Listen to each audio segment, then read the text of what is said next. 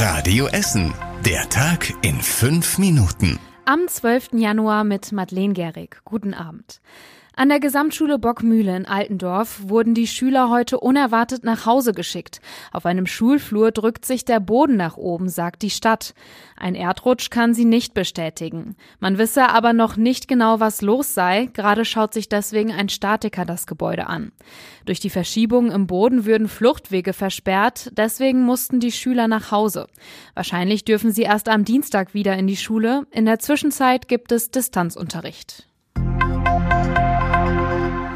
Wer durch die Innenstadt von Essen läuft, sieht viele leere Ladenlokale. Mithilfe von Fördergeldern sollte die Stadt dafür sorgen, dass die Innenstadt wieder lebendiger wird. Das hat aber nicht geklappt. Deswegen muss sie jetzt Fördergelder zurückzahlen, und zwar 600.000 Euro. Insgesamt konnte die Stadt nur die Hälfte der möglichen Förderung nutzen. Die Stadt sei von einer deutlich besseren wirtschaftlichen Entwicklung und größeren Nachfragen ausgegangen, heißt es. Allerdings seien die Auswirkungen der Corona-Pandemie und die Probleme durch den Ukraine-Krieg deutlich zu spüren. Trotzdem soll es in diesem Jahr wieder Fördermittel für die Innenstadt geben. Damit sollen leerstehende Ladenlokale angemietet und günstiger vermietet werden. Die Randale in der Silvesternacht beschäftigen immer noch viele Menschen bei uns in Essen. Sie fragen sich, wie es zu den Angriffen auf die Einsatzkräfte und dem großen Ausmaß an Zerstörung kommen konnte. Eine Einschätzung dazu gibt jetzt Wolfgang Zacheja vom Diakoniewerk. Er ist Ansprechpartner für kriminalpräventive Maßnahmen in Altendorf und kennt die Motive hinter solchen Gewalttaten.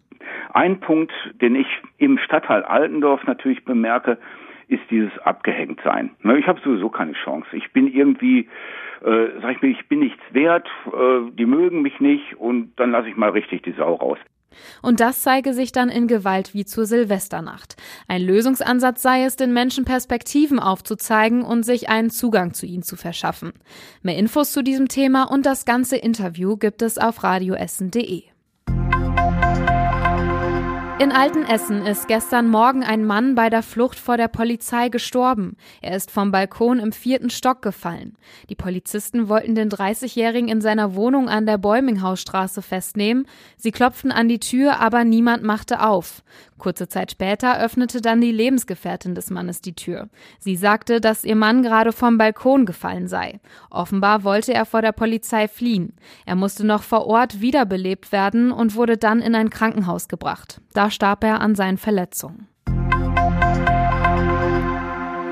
Mieter in Essen müssen mehr für ihre Wohnung zahlen als noch vor zwei Jahren. Das zeigt eine Analyse des Immobilienportals Immowelt. Demnach ist der Mietpreis von 2021 auf 2022 um 5 Prozent gestiegen. Der Quadratmeter kostet jetzt durchschnittlich 8 Euro, vorher waren es 7,60 Euro. Der Preisanstieg hat auch einen Grund, sagt Immowelt, und zwar könnten es sich viele Menschen nicht mehr leisten, eine Wohnung zu kaufen. Deswegen steige die Nachfrage nach Mietwohnungen. Bei der Analyse Analyse wurden die Mietpreise in knapp 80 deutschen Großstädten untersucht. In den meisten von ihnen sind die Mieten gestiegen. Den höchsten Anstieg gab es mit 13 Prozent in Lübeck. Die Mieten in Bochum und Duisburg sind genau wie in Essen um 5 Prozent gestiegen.